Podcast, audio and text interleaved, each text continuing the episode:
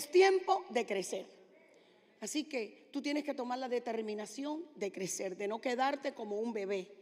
¿Por qué? Porque hay cosas que cuando uno es niño no se le pueden dar hasta que uno no crece y no madura y no llega a una edad. Hay beneficios que como niño no puedes disfrutarlo porque te, harían daño. Entonces, eso quiere decir que cuando tú decides crecer, eh, tienes que pasar tiempo en la presencia de Dios, intimidad con Dios y meditar en la palabra de Dios. Y entonces eso es igual a madurez, vas a madurar, vas a crecer. Entonces este versículo que se encuentra en Gálatas es nuestra base para el mensaje de hoy. Gálatas 4, 1 y 2. Eh, en, el, en el libro de Gálatas capítulo 4, verso 1 y 2, lo pueden poner en pantalla, dice, entre tanto que el heredero es niño, en nada difiere del esclavo, aunque ese niño es señor de todo, de toda la fortuna sino que está bajo tutores y administradores hasta el tiempo señalado por el Padre. ¿Qué dice aquí? Que mientras tú permanezcas como un bebé, como un niño, los beneficios de la herencia no pueden ser traspasados a ti hasta que tú no crezcas y no alcances una edad. Tú eres heredero de Dios, heredero de Dios y coheredero con Cristo legalmente y por posición. Legalmente, ¿por qué? Pues legalmente por la sangre de Jesús y por posición, por tu posición en Cristo. Eres heredero de Dios y coheredero con Cristo. Pero si tú no maduras y tú te quedas como un bebé, tú nunca vas a experimentar el traspaso de la herencia hacia ti. Quiere decir que el depositario no te puede traspasar la herencia mientras tú seas un niño. La herencia tiene que ser retenida. Tiene que ser retenida en algún lugar por un tiempo. No vas a poder disfrutar de los beneficios de la herencia mientras permanezcas siendo un niño. Hay mucha gente que no recibe nada, pero llevan años en la iglesia, llevan años viniendo a la iglesia, pero no quieren crecer, no quieren madurar, no quieren eh, recibir, entonces no reciben todos los beneficios de esa herencia. Entre más usted madure y crezca, más bendiciones naturales van a ser entregadas a usted. Mientras más usted crezca, madure, más bendiciones y más beneficios naturales vas a poder disfrutar. La Biblia dice, amado, yo deseo, este es el deseo de Dios. Yo deseo que tú seas prosperado en todas las cosas y que tengas salud, así como prospera tu alma. ¿Cómo prospera tu alma? Escuchando la palabra, renovando tu mente con la palabra de Dios. Usted no le da a un niño pequeño una cuenta en su banco, una firma en su banco. No se lo puede dar a un joven de 12, 13 años para que firme, le va a hacer daño. Usted no deja una herencia a un, a un niño pequeño, usted asigna a una persona que guarde, que cuide, que vele por esa herencia hasta que ese niño tenga una edad madura, que pueda eh, disponer sabiamente de esa herencia. Y usted no le da las llaves de su carro a un niño de 8 años porque le haría daño. Igual es con Dios. Dios quiere que madures, que crezcas para que más bendiciones sean derramadas sobre tu vida. Gracias Señor, porque tomamos la determinación de crecer, de madurar, de tener intimidad contigo, de meditar en tu palabra. Y eso es una de las formas en las cuales tú puedes crecer. Una de las formas que tú puedes madurar, que puedes crecer, es meditando la palabra. Y yo no me refiero a memorizarte 50 versículos, no, no, no. Me refiero a quizás tomar uno, dos, tres, cuatro versículos y meditar en eso. Meditar en esos versículos, meditar lo que dicen esos versículos, declararlos, creerlos, establecerlos sobre tu vida o sobre la situación que estés atravesando, sea la que sea. Lo que yo te estoy dando ahora, ahora, es información. Te estoy dando una información de cómo tú puedes crecer, de cómo tú puedes madurar para tú poder obtener todos los beneficios de esa herencia.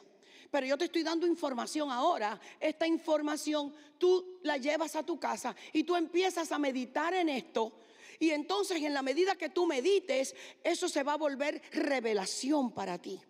Y esa revelación va a producir manifestación. ¿Por qué? Porque esa revelación va a producir dentro de ti una imagen, una imagen para tú poder conquistar lo que sea. Imagínate que tú tomes el versículo que dice, todo lo puedo en Cristo que me fortalece. Todo lo puedo en Cristo que me fortalece. Entonces tú empiezas a meditar en eso. Tú empiezas a declarar la palabra. A ti te están ofreciendo una posición en el trabajo, te están dando una promoción, pero tú no te sientes capaz de poderlo hacer. No te sientes con habilidades para poder desempeñar esa función. Pero Dios te está diciendo, todo lo puedes en Cristo que te fortalece. Y tú empiezas a meditar en esa palabra y empiezas a declarar esa palabra. Y dentro de ti se va a crear una imagen que tú vas a poder hacerlo con la ayuda de Dios. Vas a poder lograrlo porque no es tu habilidad, no es tu, eh, tus estudios, es la gracia de Dios, el favor de Dios sobre ti que te da la habilidad para tú poder hacerlo. Así que empieza a meditar en la palabra. Empieza a meditar en la palabra lo que dice la palabra y aplícalo a cualquier área de tu vida que sea y medita en eso. Medita en eso día y noche y tú verás que dentro de ti va a surgir algo impactante que va a ser posible que eso que tú creías inalcanzable sea una realidad. Por eso es importante tener cuidado qué semilla está siendo sembrada en tu jardín, que tú estás escuchando, qué palabra está siendo sembrada en tu espíritu, en tu alma. Tenemos que ser selectivos de lo que escuchamos. Yo no escucho a casi nadie, a muy poca gente. Escucho a Alberto, escucho a Kenneth Hagan, que es el maestro de Alberto, escucho a Bill Winston, escucho al Victory Channel. Yo no escucho a todo el mundo. Mensajes muy lindos, mensajes de motivación. No, no, no. La palabra es lo que te va a dar a ti la victoria y el conocimiento para tú poder conquistar todas las adversidades que el enemigo presente delante de ti.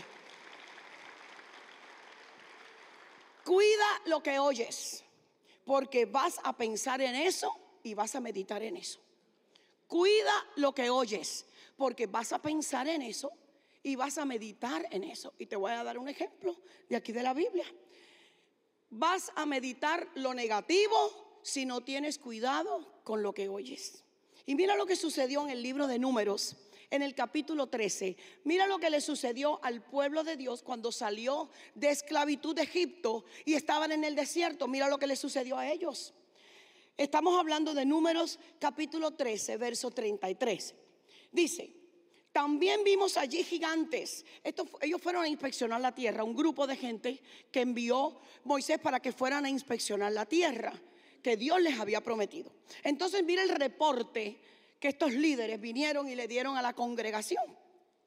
Dice, también vimos allí gigantes, hijos de Anac, raza de los gigantes, y éramos nosotros, a nuestro parecer, como langosta, y así le parecíamos a ellos. Verso 14, 1, capítulo 14, verso 1. Entonces toda la congregación gritó y dio voces y el pueblo lloró. ¿Cuándo? Aquella noche. Quiere decir que el pueblo recibió este reporte que era una mentira, porque ya Dios les había dicho que esa tierra era para ellos. Mas sin embargo, un grupo, un grupo fue y trajo este reporte y la mayoría de ellos lo creyeron. Se pasaron toda la noche llorando, meditando, creyendo esa mentira, meditando lo negativo. Ellos escucharon el reporte negativo de un grupo de personas que los llenó de temor. Los llenó de temor y meditaron en eso. Meditaron una mentira. Y lo que ellos creyeron, eso fue lo mismo que les sucedió. Quiero decirle que esa generación no entró a la tierra prometida entraron sus hijos, la nueva generación entró, pero todos ellos no entraron. Entró Josué y Caleb, que fueron los que le creyeron a Dios, pero la mayoría no le creyó, no le creyó. Y vamos a seguir. Verso 2, mira lo que ellos hacen, mira lo que ellos hacen. En el verso 2 dice, y se quejaron contra Moisés y Aarón, o sea, culparon a Moisés, que fue el que los libertó de esclavitud, lo culparon y mira lo que le dijeron, Y se quejaron contra ellos y Aarón, contra Moisés y Aarón, todos los hijos de Israel. Y les dijo toda la multitud, toda la multitud se pusieron a quejar y a murmurar. Ojalá muriéramos en la tierra de Egipto o en este desierto, ojalá muriéramos. Escuchen eso. Ellos mismos creyeron ese reporte, meditaron en esa mentira, estuvieron dándole vueltas llenos de temor, creyeron eso. Y entonces ellos mismos se pintaron una imagen dentro de ellos, crearon una imagen dentro de ellos de que preferían morirse en el desierto. Aquí hasta culparon a Dios porque mira lo que dice. Dice, ojalá muriéramos en la tierra de Egipto y en este desierto, ojalá muriéramos. ¿Y por qué nos trae el Señor a esta tierra? ¿Por qué el Señor nos trae a esta tierra? Culparon a Dios. Bueno, pues de acuerdo a lo que ellos creían, de acuerdo a lo que meditaron, de acuerdo a lo que establecieron, eso sucedió con ellos. Tenemos que conocer la palabra para no recibir la mentira. Tenemos que conocer la palabra para no recibir la mentira. Tenemos que crecer. Mire, nosotros aquí tenemos un instituto bíblico que llevamos ya cuántos, 20, ¿cuántos pastores de alma? Pastora Joana. 31 años enseñando palabra de fe. ¿Cuántos de ustedes que están aquí se han graduado del Instituto Bíblico? Levante la mano. Ok. Todos los demás que no han levantado la mano no tienen excusa para no aprender la palabra. No importa la edad que tú tengas. Si tú sabes leer o sabes escuchar, o si no, ponte un aparatito. si tú sabes leer y sabes escuchar, no hay excusa para no aprender la palabra. Porque mira, la palabra en el instituto se enseña de manera presencial. La palabra en el Instituto Bíblico Alfa y Omega se enseña de manera virtual a través de Zoom. La palabra en el Instituto Bíblico se enseña a través de online, en tu propio tiempo, en tu casa, pero no tienes excusa. No tienes excusa para no crecer y no madurar. No importa la edad que tú tengas. No importa la edad que tú tengas. Moisés entró al pueblo de Dios y lo sacó de esclavitud cuando tenía 80 años. ¿Cuánta gente tiene aquí 80 años? Ay, nadie tiene 80 años aquí, imagínese usted. Ah, una persona ahí. No hay, no hay excusa. No hay excusa para no crecer. No crecer, no madurar, no recibir todos los beneficios de la herencia que Cristo pagó por ti. No hay excusa.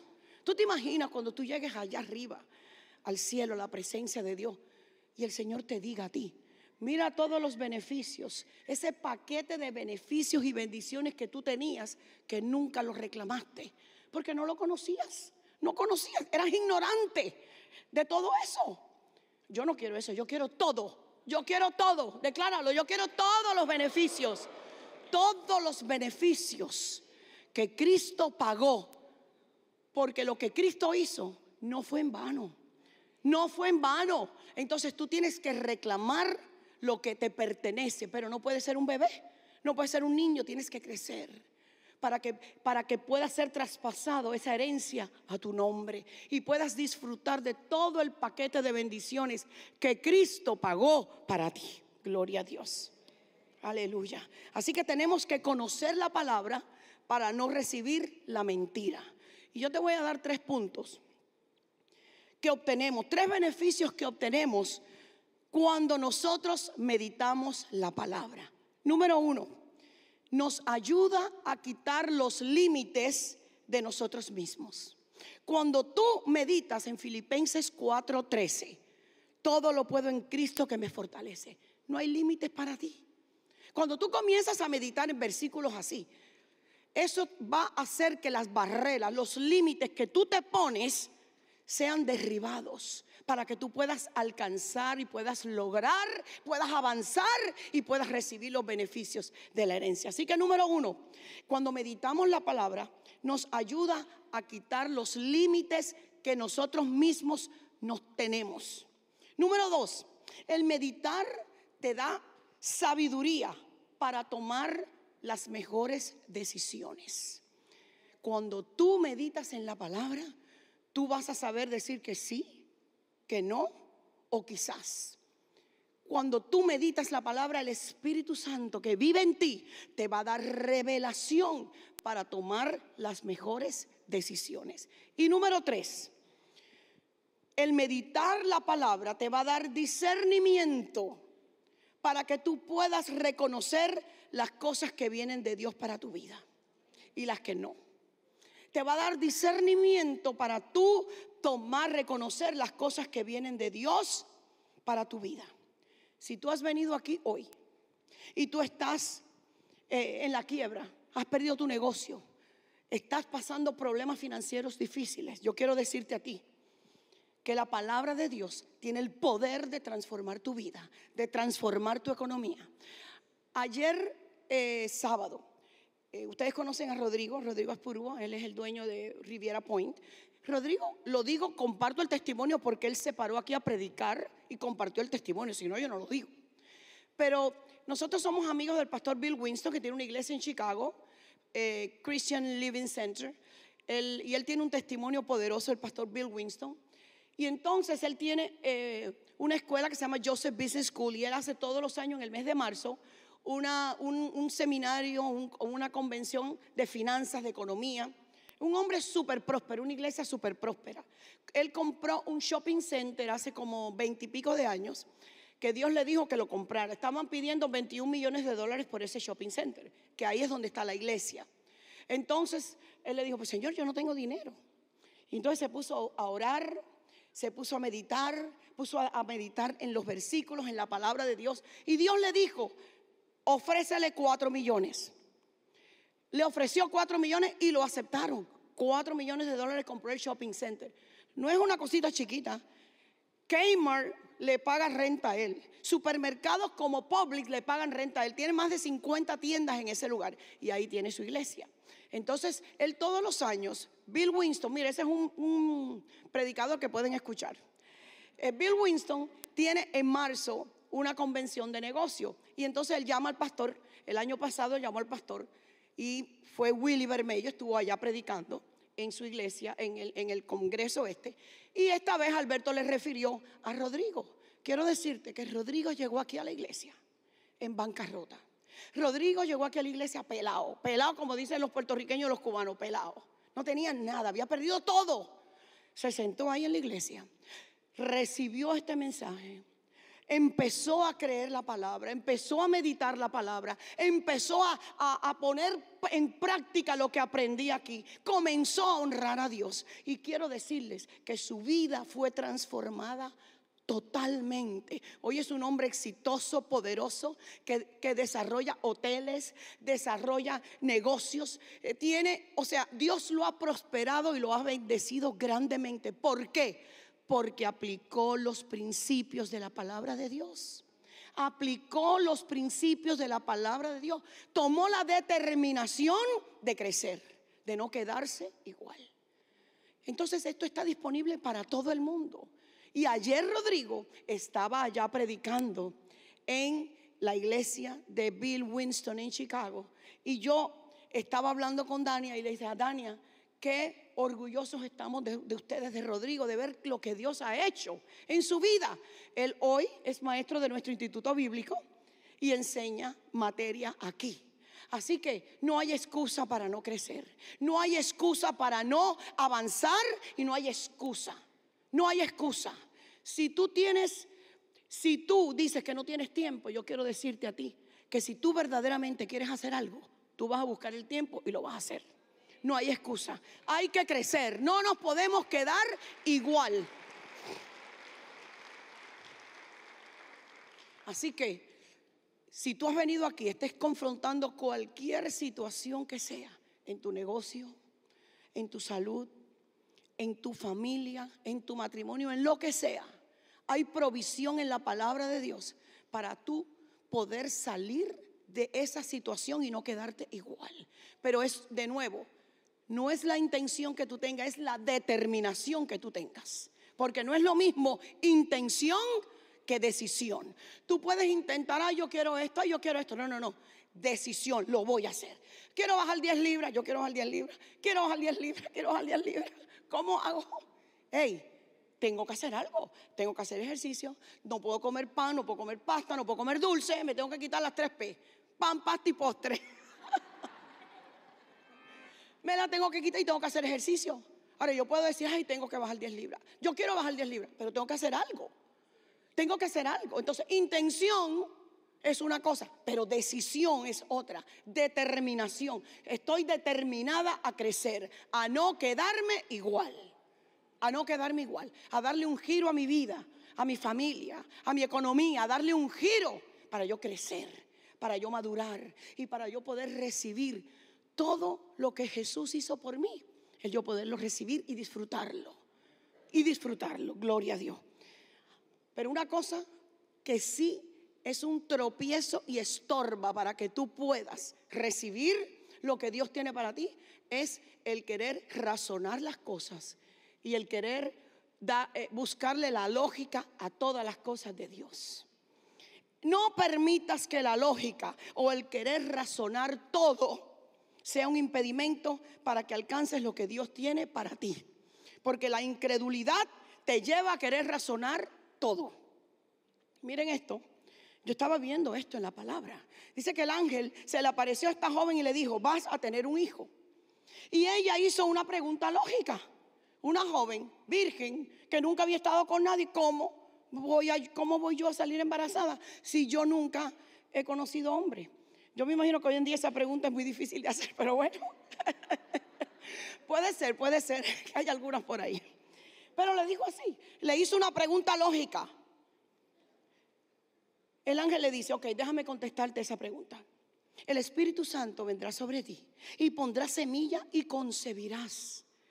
Y el que nacerá de ti será el que va a llevar, liberar al mundo. Y esto fue lo que María respondió. Ella hizo una pregunta, el ángel le respondió. Y miren lo que ella, lo que ella le respondió. Lucas 1:38. Pueden ponerlo en pantalla. He aquí la sierva del Señor. Hágase conmigo conforme a tu palabra. El ángel le dice, joven, hey, vas a tener un hijo. Él dice, pero ¿cómo? Ella le hace una pregunta lógica. ¿Cómo si yo no conozco hombre? ¿Cómo va a ser eso? Y el ángel le dijo, déjame contestarte. Esto es lo que va a pasar. El Espíritu Santo va a venir sobre ti, va a poner semilla en tu vientre, vas a concebir y vas a dar a, dar a luz un hijo que no se va a quedar bebé. Ese va a ser el que va a liberar al mundo. Y ella enseguida le contestó, mire qué obediente. Le dijo, he aquí, la sierva del Señor, hágase conmigo conforme a tu palabra. Ella no se puso a razonar cómo era que iba a ser eso, cómo iba, cómo iba yo a tener un hijo, cómo, siendo virgen, cómo, cómo Dios va a hacer esto, cómo va a hacer esto. Ella no lo razonó, ella simplemente obedeció. Ella obedeció. Mira lo que dice el verso 37, antes del 38, ahí mismo en Lucas. Dice, porque nada hay imposible para Dios. Así que con esta palabra, nada debe ser imposible para ti. Nada debe ser imposible para ti. Tú que me estás mirando, nada debe ser imposible para ti. Nada. Y Lucas 1:45 dice, y bienaventurada la que creyó Bienaventurada la que creyó. Esa otra palabra puede ser bendecida, ¿verdad? Eres bendecida porque creíste. Porque creíste. Y por haber creído, mira lo que dice. Y bienaventurada, podemos sustituir esa palabra por eh, otra versión dice, y bendecida la que creyó, porque se cumplirá lo que le fue dicho de parte del Señor. Aleluya. Se cumplirá se cumplirá lo que te fue dicho de parte del Señor. Y la palabra de Dios tiene la palabra que tú necesitas para cualquier área de tu vida. Ahí está lo que va, se va a cumplir que Dios ha dicho de ti. Está en la palabra de Dios. En la palabra de Dios.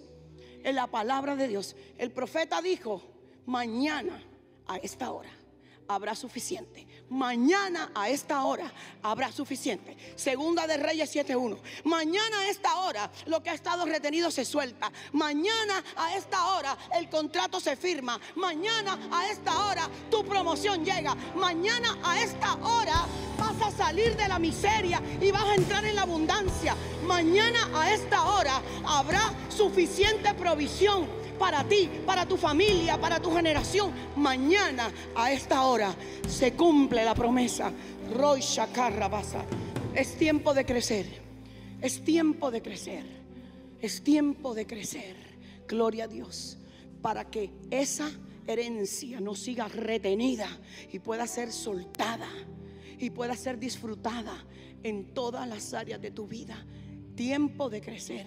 Y en la medida que tú medites en la palabra, vas a crecer. Vas a crecer y vas a recibir todos los beneficios y no se va a tardar. No se va a tardar. Mañana, el milagro del, el milagro del anuncio que le dio el ángel a María es un milagro. Pero el otro milagro que yo estoy hablando es que esos pordioseros que estaban en Samaria se iban a morir porque había una hambruna terrible. Y ellos dijeron, ¿para qué nos vamos a quedar aquí? Vámonos al campamento enemigo. Si de todas formas vamos a morir, no tenemos comida. Vamos a arriesgarnos, vamos a hacer algo. Y fueron hasta allá. Y Dios se valió, confundió a los enemigos con un ruido, que aquello pareció un estruendo. Cogieron miedo y se fueron y dejaron todos los tesoros ahí y esa gente que eran unos pordioseros, llegaron a ser millonarios, se llevaron el botín, oro, plata, piedras preciosas, comida, provisión, abundancia, incremento. Eso es lo que Dios tiene para ti. Mañana a esta hora. ¿Puedes creer tú que en 24 horas Dios te va a sacar de donde tú estás, a donde te quiere llevar? Aleluya.